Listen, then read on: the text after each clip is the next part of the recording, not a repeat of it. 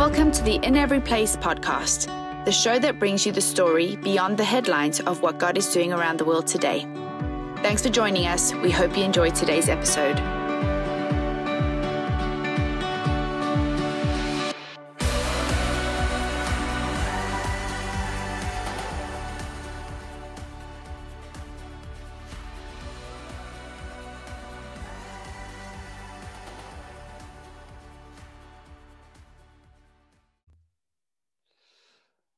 Awesome. Well, Ben Fitzgerald, welcome to the In Every Place podcast. So honored to have you here with us today.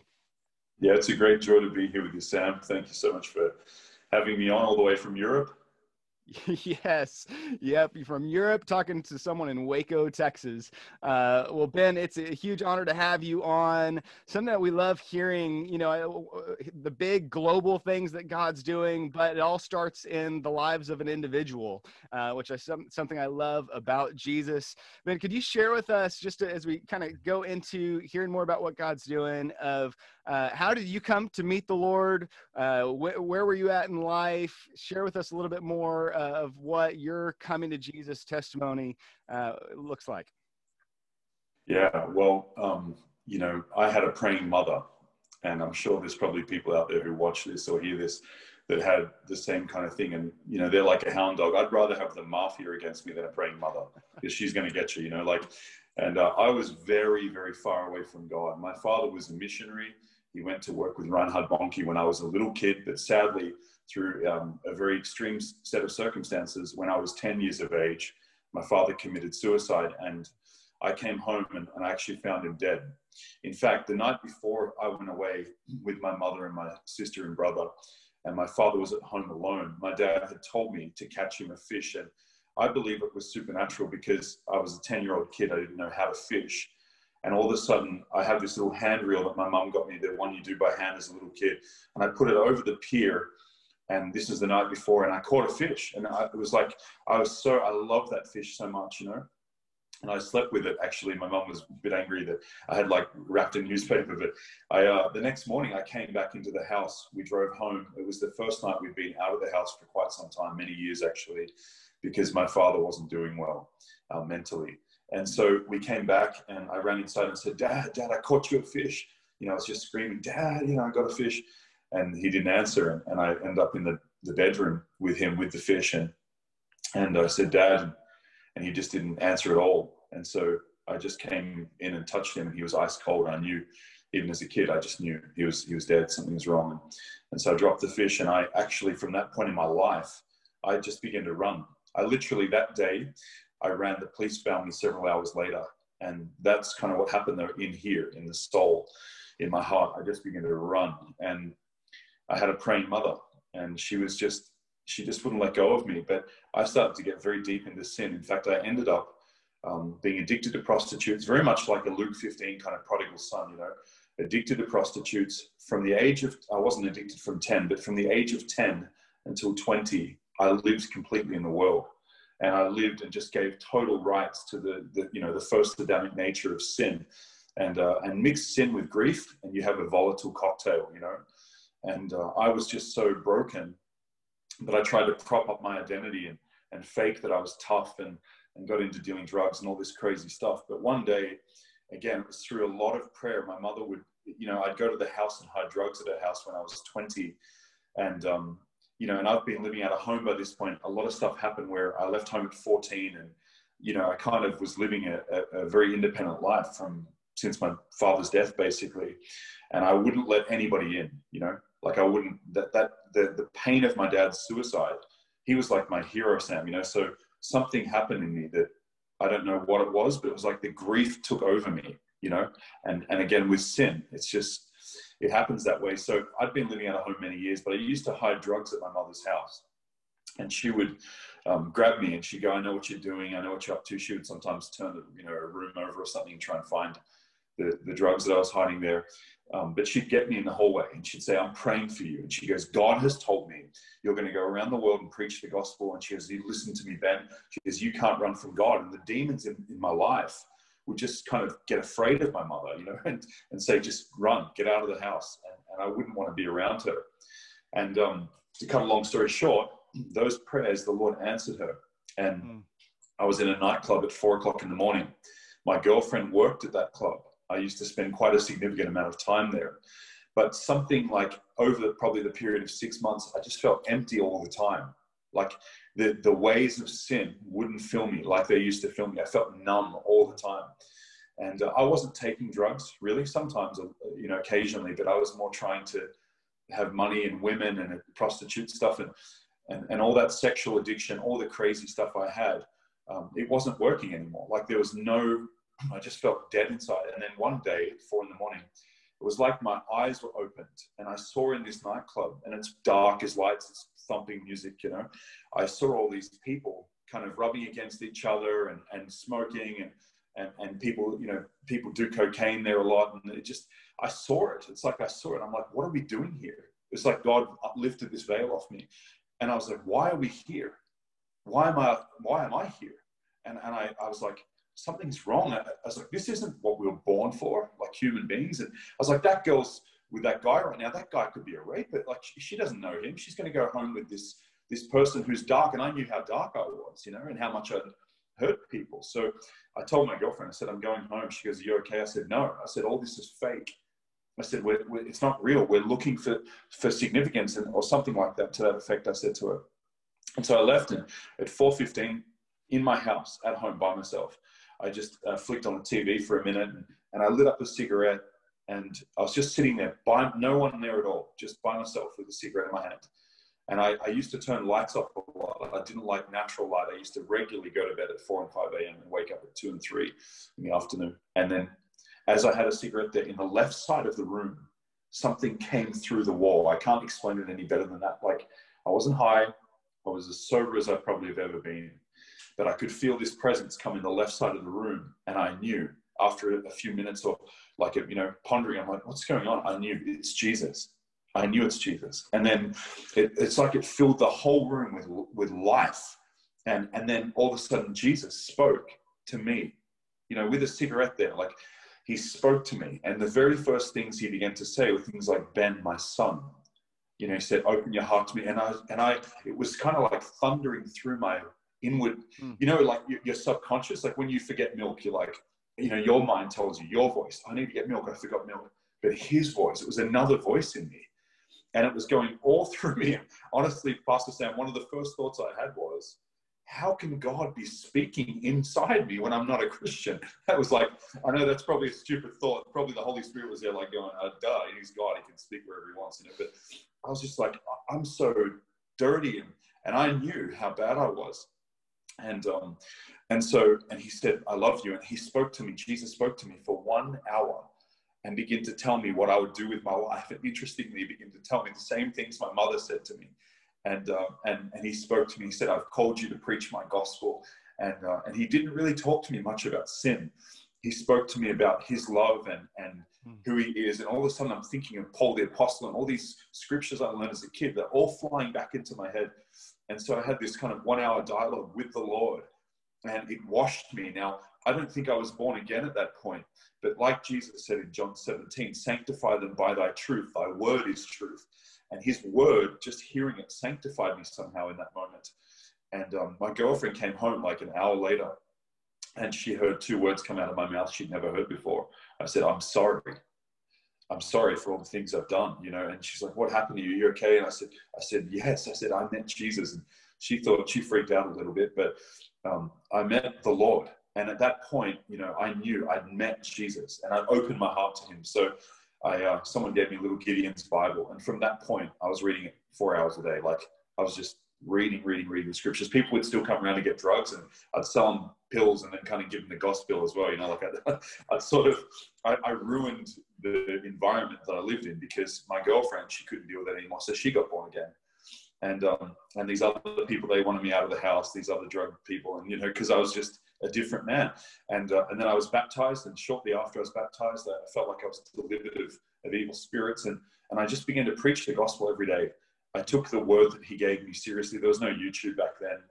And his word to me was preach the gospel. And he said, I'll have mercy on multitudes of people when you preach the gospel as I've had mercy on you. So I just began to do that every day on the street, took my little Gideon's Bible, just went out there and met people and uh, and just began loving on people as I read it in the scriptures. Wow. Ben, that's that's nothing short of amazing uh, to hear that story. Um, so maybe connect connect the dots for us on uh, that happened uh, so many years ago. How do you go from from you're going out in the streets sharing Jesus to now you're in Europe? Where where'd you go in between there? And uh, tell us about your experiences of, of beginning to uh, travel and, and experiencing multitudes, things like that. Yeah, I um well, I had to sort of get a job and have, have a kind of normal life when I first got saved. And I did that because I didn't have a job before for years, but I did that for a while. And, and um, you know, I still had a bit of a, like, I was born of God. It was clear the power of the Spirit of the Lord was on my life, but I was being sanctified for sure. I had a lot of pride and had a lot of stuff that needed to be worked out. So Bill Johnson, a pastor from Redding, California, came and visited Melbourne, Australia, where it's where I'm, I'm from a town near there.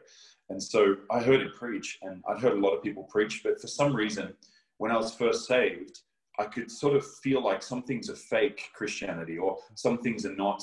It's not genuine gospel. Like it's not. It's not really powerful. It just sort of sounds like heady, intelligent sayings, and I didn't want that. I, I wanted God to use me and, and to really, because I felt His power, you know. So when I met Bill, I was like, this is one of the first people I met many other amazing Christians, don't get me wrong, but like this was one of the first kind of ministers that I met who I felt was um, like he wasn't just talking, I could feel God with him, you hmm. know? And so I was really stunned at, at the presence of God in, in the meetings and, and the things Jesus was doing, healing people, and it was really quite profound. So I said, like, I, I said, one day I'll, he talked about his school. I said, one day I want to go to your school. And several years later, I was working in a telecommunications company and I was in a huge mall in Melbourne, Australia. Now, this would never happen. This would be as strange as in Waco, Texas. If, just imagine you walking down a mall and this happening. I knew this was God. I was walking down the mall and uh, and I just felt to stop. And you've all probably had that experience where you just for some reason turn your head to the right and your friends there across the road. You don't know what made you turn. Probably it's the spirit of God in you, but um, you know, or, or, I don't know what it is, but somehow we turn, oh, there, my friend's here, or just weird coincidences. Well, I stopped in a giant mall. I just looked down, and there's a brand new $100 bill there on the ground, and it's a US $100 bill. And so I was like, uh, I looked at it, I picked it up, it's American. And, so, and God said, as soon as I picked it up, He said, if you go to America, I'll give you a hundredfold return and I'll give you your life back.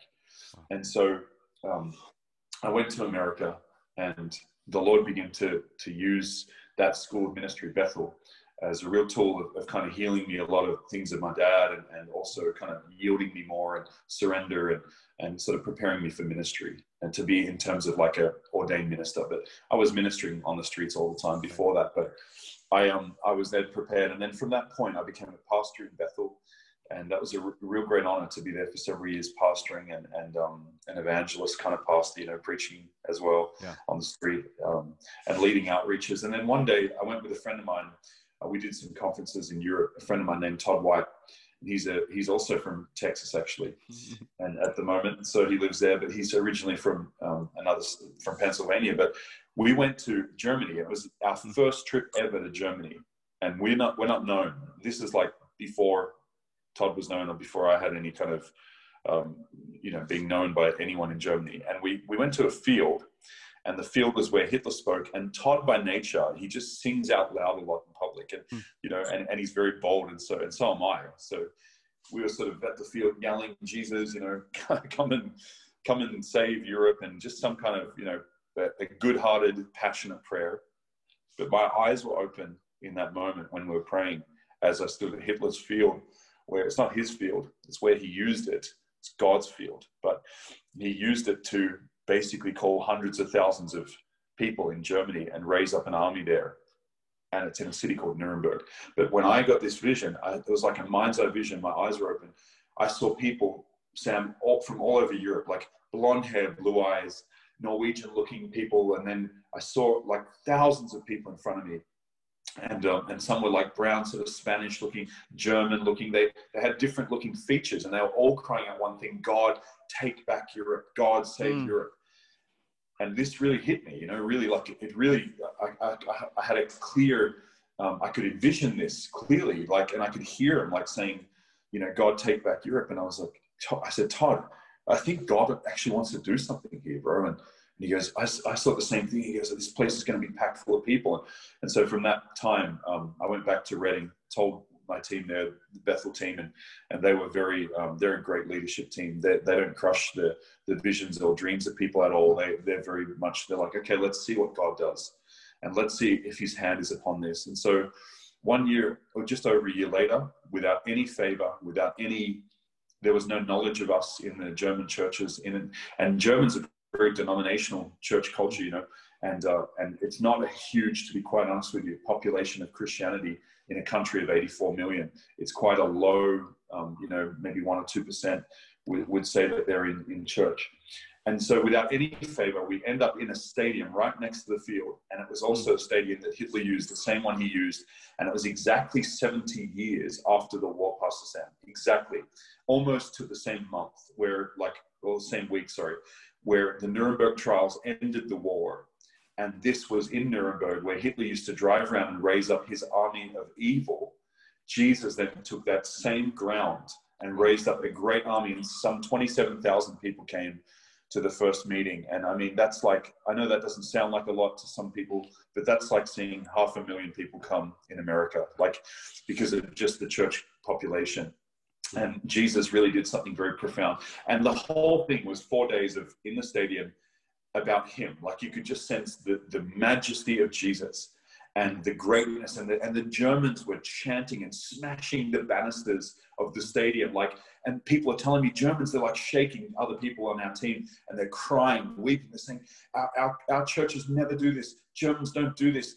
This reaction, it's, it's got to be God. And they're shouting for wow. hours, Jesus, Jesus, Jesus, in the very same place. And something broke over Germany something really broke over the churches of Germany. And from that point, um, all these outreaches began to happen all over Germany. Churches decided from now we do weekly outreaches. It was just something changed in the atmosphere of the church. And not to mention, the greatest news was that two and a half thousand people, European people, were born again in wow. those days and, and came to the Lord Jesus Christ. So that's how awakening began. And that kind of was the call that God gave me to move over to Europe. Wow absolutely amazing. And I think a couple things. I think when people, I think a lot of people who'd be listening, they might be aware of, or maybe not, of hey, currently in Europe, the it's it's not a, uh, or maybe post-Christian would be something that people would be uh, perhaps aware of. But hearing you say, hey, these nations that have so much history of Jesus doing things uh, in there and through those nations currently have a, a, a church or not church population, excuse me, a uh, uh, the amount of people in these countries that are professing Jesus as Lord is one to two percent, which is crazy. So I, appreciate you saying, hey, when we gather almost thirty thousand people in a stadium to to sing and shout the name Jesus, this is a sign and a wonder in itself in, in these nations, or there in Germany. Um, so the stadium event happens. Ten percent of the people who come give their lives to Jesus and that's when you knew hey god's about god's doing something here. And and so you guys uh, say hey we, we need to live here. We need to plant ourselves here. Uh, and ben how many years ago was this? This was in 2015 and then i went back to Redding afterwards and you know the whole family church family like this is awesome. And, and i was like it was pretty historic. And so from there i just kept feeling pulled. I'm like i want to go back to europe. I was there for about four more months. In in uh, in Redding, and I was just like, I need to go back. This is the start of something. So we hit our next city from there, and we decided to go to Stockholm, one of the most atheist cities in the whole of Europe. And um, again, like just to give a context, we did one event in, in, Prague, the nation of Prague. This is a good context, Pastor Sam, of how God is preparing the field, not not us, not our minute, not, nothing, nothing to do with us, but these people praying that I saw, God, take back Europe. Yes. The Lord has heard them. And we did one event in Prague, and we saw around 12,000, 12,500 people come.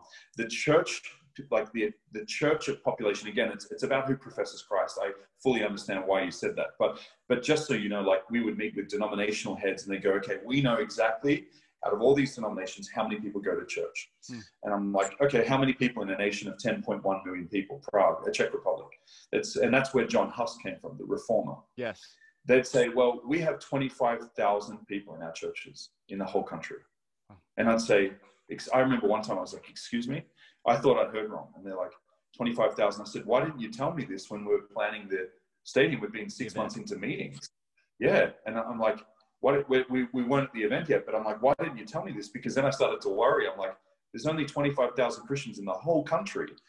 And um, the Lord drew, you know, half of them. It was pretty phenomenal with what happened. But the craziest part is the amount of people that take place in the outreach thousands go to the streets. They've never been to the streets before, and they go for days and days on end. You know, they go out there preaching. We have a thing called Flood Prague or Flood Nuremberg. We do these things called floods, where we just basically fill the streets with Jesus people. But I will never forget one encounter I had when I walked from the stadium to our hotel. We hadn't even started the event yet. It was the night before, and I was walking back with one of my colleagues, and and uh, getting everything ready in there and just praying in there, you know, night, getting things ready. But I walked across the road, and as I walked towards the the hotel area, there's like a beer outdoor sort of thing, you know, where they have food and beer. This is in, in Prague. And the Spirit of God spoke to me as we walked past the, the place. Now, they're talking in Czech. I don't understand what they're saying. But he said to me, he said, stop the, that table. There was a couple of tables outside. He said, stop that table and tell them that Jesus loves them, that Jesus is real. So I did. I said, hey, does anyone here speak English? And one of them did, I think. And, and I said, hey, I felt to just stop right now and tell you that Jesus is real, that Jesus loves all of you. And Sam, this is the profound thing about what God is doing in Europe. We think it's becoming secularized. The statistics show that it is. But the Lord is preparing people for the harvest. These guys drop their beer like this and they're shocked. All of them, they start talking in Czech and they're shocked. I mean, the guy looks like he's seen a ghost. And he said, How did you, un- did you understand Czech, Czech um, language? I said, No. And he said, How did you know what we were talking about? I said, I didn't. And he said, We were just having a discussion. Is God real? Is there a God? Is he, is he, who is he? You know, and, and, I, and it just hit me. And I end up sitting with them and we talked for, you know, quite some time, but it just hit me. We all gave them free tickets to come to the stadium right there. You, know, you can come. So, you know, it hit me the reality of, yes, there's so much, you know, humanism and stuff has crept in in a crazy way, but the Lord is moving upon the European continent like never before, I believe it. And so, yeah, there's something very special taking place. And for anyone listening, you may even have European roots. It's just a great time of courage for this continent. Amen.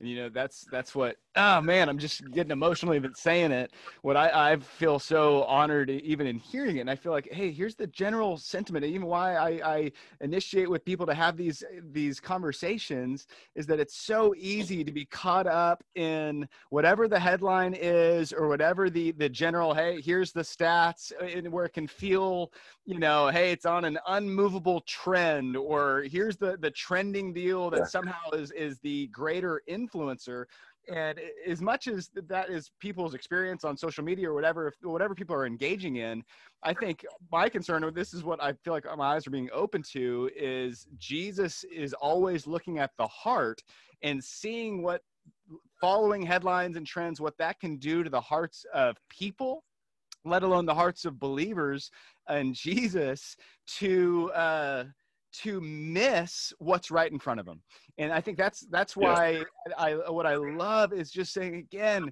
he's not he hasn't left. He's not leaving. He's yeah. not uh, uh, de- he's not declined in his desire and his ability to uh, to save and heal and deliver uh, people and uh, all over the place. Um, so and, and, and man i just i i love hearing that story. And you know i think of uh well, I think it's Acts 17. He's put it in the hearts of men to, so that they, to ask these questions so that we might seek him, that we might find him uh, in every nation all around. Um, so, so a couple more questions here, Ben. So obviously 2020 has been all over the place um, in, in so many different respects with everything with COVID and, and lockdowns, all that kind of stuff. As, as you've traveled and as what, what has your experience been when it comes to uh, what you feel like God's saying in this hour to believers everywhere. Again, I'm not er, not looking for. I know people can be kind of all over the place on on that, but more so the hey, in our hearts, here's what I, am believing Jesus for, or what He would want us to uh, uh, lay hold of in this season through this uh, that we would get on the other side of this thing in a place of strength not a, a place of uh, man our legs got wiped out from underneath us. Um, does, does that make sense yeah, very much so. You know, at the beginning of 2020, I mean, I was ministering pretty full on, and actually, kind of, to be honest with you, maybe like you and others, I don't know if you feel this way, but many ministers, many, many ministers around the world, men and women I know, are pretty thankful for 2020 because they got a, a bit of a rest. rest. You know? Yes. I was traveling 200 days a year, so I was like, I'm thankful for a little bit of a rest, but it's been a tough and challenging year for many people. And I feel like the biggest challenge hasn't necessarily been like, will my job be secure? Will my um, you know do i have to take a vaccine? Blah blah blah. You know like i don't think that's the challenge. The lord showed me in the beginning of the year around march when all this stuff started to sort of blow up he said be careful of distraction. He said keep your eyes on me ben mm-hmm. and i believe this whole year has been very much for believers a temptation to be distracted and to be distracted from intimate union with him and, and knowing like we're not of this world. We're here and we're here to make a big dent in the enemy's camp and we're here to bring people who need him to see him you know we're here for that but we're not here to be so caught up in the narrative of the world yeah. that it actually begins to slay our intimate peace and our intimate love and joy with God. And, and it starts to take us off course and, and stops us actually preaching the gospel. And so I know that we've actually been called this year, I believe, to prepare instead of to be in a place of distraction. Hmm. And, uh, and that's what I really sense God saying to me. He said, prepare. And a few things the Lord said to me have been really clear this year. He said to me, prepare because persecution is coming to the Western church. Now, he's never said that to me before. And, um, and I don't like to say that as a prophecy, but he told me. And I'm not going to say God didn't tell me because I, I know his voice. And he said, persecution, he said, worse things will come. But the beautiful thing is, again, like all of this is, is like what the world is doing and what the fear is doing, it's trying to distract us off course. The beautiful thing is we have a foundation that is never shaken, even though everything else is. And that makes the gospel and the purity and the person of Jesus look so much more powerful. And I literally just read two or three days ago where, you know, when Jesus first came, when you when you read the New Testament, it says that people longed for the Messiah hmm. because the Roman procuration was over Israel and they longed, it's in the book of Luke, they longed for the Messiah. I didn't read it actually, sorry, forgive me for saying that. I just remembered I actually watched it on the Jesus, um, I was watching the book of Luke on the video. I did not read it, but I, I thought I did.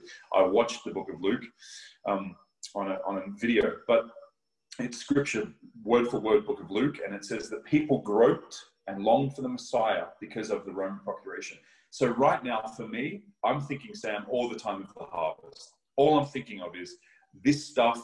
It looks fake. It looks like there could be like it's. I'm, I'm not saying disease, but like everything looks like it's so shakable, and Jesus looks so perfectly yes. pure and so yes. ready and, and, and people are opening their eyes. And the same thing happened here when the communism thing happened where, the, where communism came down uh-huh. people were ready to receive jesus. The same thing when the berlin wall came down people went in evangelists went in. People were ready to receive jesus because they felt like they'd been under some kind of tyranny or some suppression. People feel the same way with fear now fearing death fearing covid so i'm an opportunist an opportunist by nature and i want to um, make the most of this time. But my word for the church is this prepare yourself in what you believe with you in the Lord. Hmm. Build your life fully and on the foundation of His teachings, because there may come a time in the Western world where we're persecuted simply for believing the gospel we believe.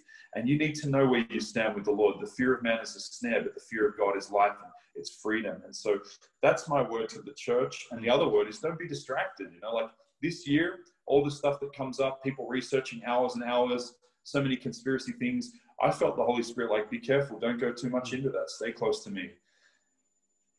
Wow. So they're the things I think. I don't know if that's right, but no. we'll see. it, re- it, resonates with me in a huge way, uh, and I, I, think it's beyond being an opportunist. It's seeing the the the power of the gospel of saying this yeah. this can be the finest hour ever uh, when you see the you see the hole in the human heart you see the sh- how, how everything how easily it can be shaken and and how yes. we are all are longing for his unshakable kingdom yeah um and, and ben maybe the last question here for you it seems like again that there's so many loud voices out there loud voices that try to present themselves as you know yeah. the person who's got the corner on the market or the authority in whatever the, the subject might be and the fear of human opinions can uh, can can really can cause believers to step back to be quiet to to uh, to not actually uh, hold to the gospel in line with everything you were saying. What what what would you say to saying, hey, not just the need of uh, being set free from that place of fear, but as you are, are leading other teams in the streets, everything you were sharing about uh, experiences in Europe, leading other people. Uh, what, what would you say to that place of saying it's time for uh, the freedom to come in that place of fear of human opinion? Well, you know, I think that we only fear man and we only fear human opinion when we're actually deriving something from them as a source. It's a form of manipulation, really. Because if you're, you're trying to keep something, you know, you're trying to, Jesus didn't say, you know, in, in, in front of Pontius Pilate, he said, yeah, actually, I'm not the Messiah. You know, he, he, he said that I am the truth. And Pontius Pilate was shook up, but he needed nothing from Pontius Pilate. He said, for this reason I came. And so he didn't have any, he wasn't trying to get out of the cross. And, and he wasn't trying to, to find another way where humanity feeds him as a source. He, he knew his father. And that's what we have to be like. We've got to remember we're going to stand in front of Jesus.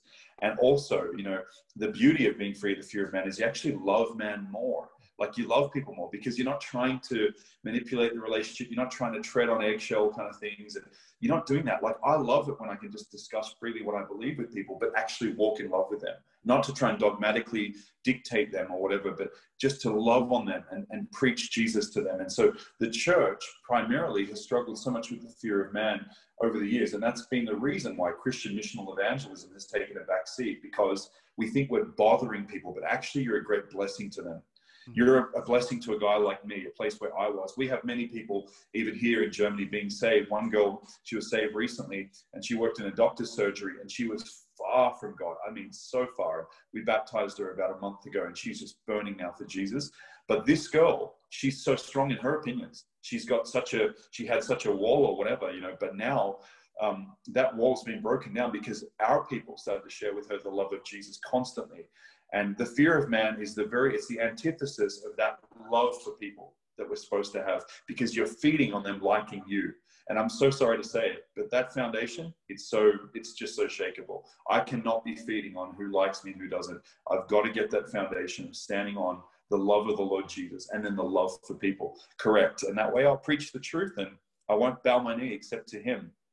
And the truth is, we all will, won't we, Pastor Sam? Anyway, we will, we will bow our knee. And Jesus said, Whoever's ashamed of me and my teaching, of him the Son of Man will be ashamed in that day in the presence of the angels. And I don't want to be, I don't want to stand there and him be ashamed of, of me because he's the one who died for me, not people.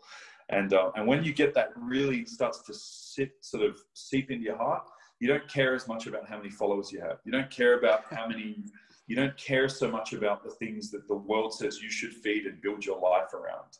You begin to care for his heart and you begin to care, genuinely care for people. I've found so much inside me. The more I'm free of the fear of man, the more I genuinely love people. Yeah. Amen. Amen.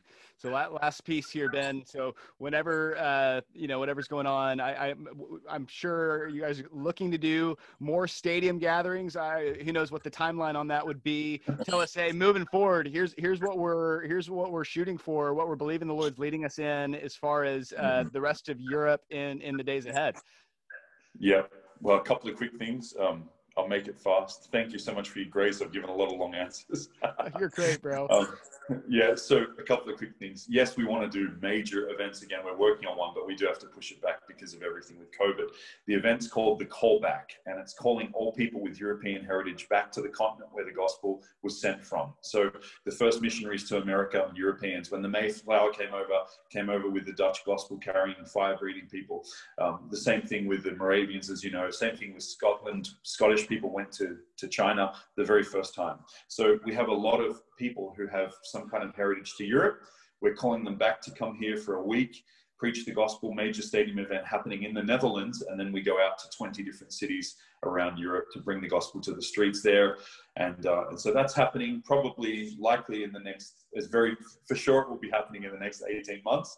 Uh, we're just trying to work on when the date will be. And the second thing is here, we, we also see the sustainable need for discipleship and preaching the gospel um, on a local level. So we're, we're planning on planting a base where we can train more people and probably likely have some church stuff in there. And yeah, so that's where we're headed. Awesome. In, in the coming years, and it's a great time to prepare, I guess, this this season.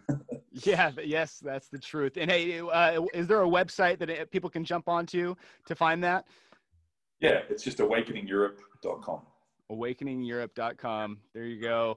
Hey ben could you pray just whatever the the prayer of your heart is for everything you guys are doing just that whoever's listening that we would all say let's all come into agreement with what god's doing uh, there with you guys in germany but then all over the continent as well. And even that place of saying you know taking even a minute to say okay what was my heritage? Where, where did i receive the gospel from? Should i go to that callback event as well? Uh, that we'd all agree with you and uh, we'll, we'll wrap up from there yeah, Father, I thank you for every person listening and watching. Father, I thank you for their amazing hearts that love you.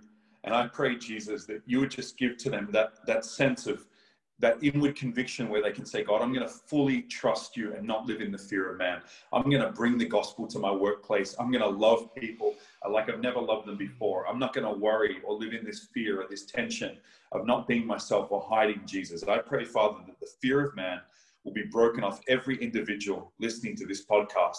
They would sense that loving relationship with Jesus becoming a deeper sedative foundation, uh, setting deeply in their heart, where they, they build their life on that.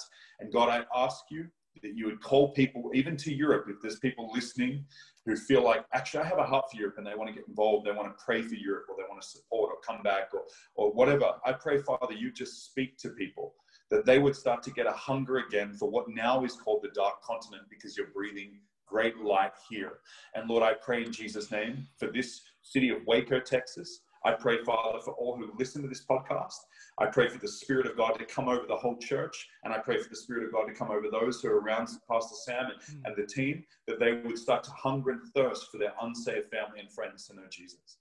And I pray, Lord, the gospel from this year onwards in 2021 would have great fruit in their country and in their city. In Jesus' name. Amen. Amen.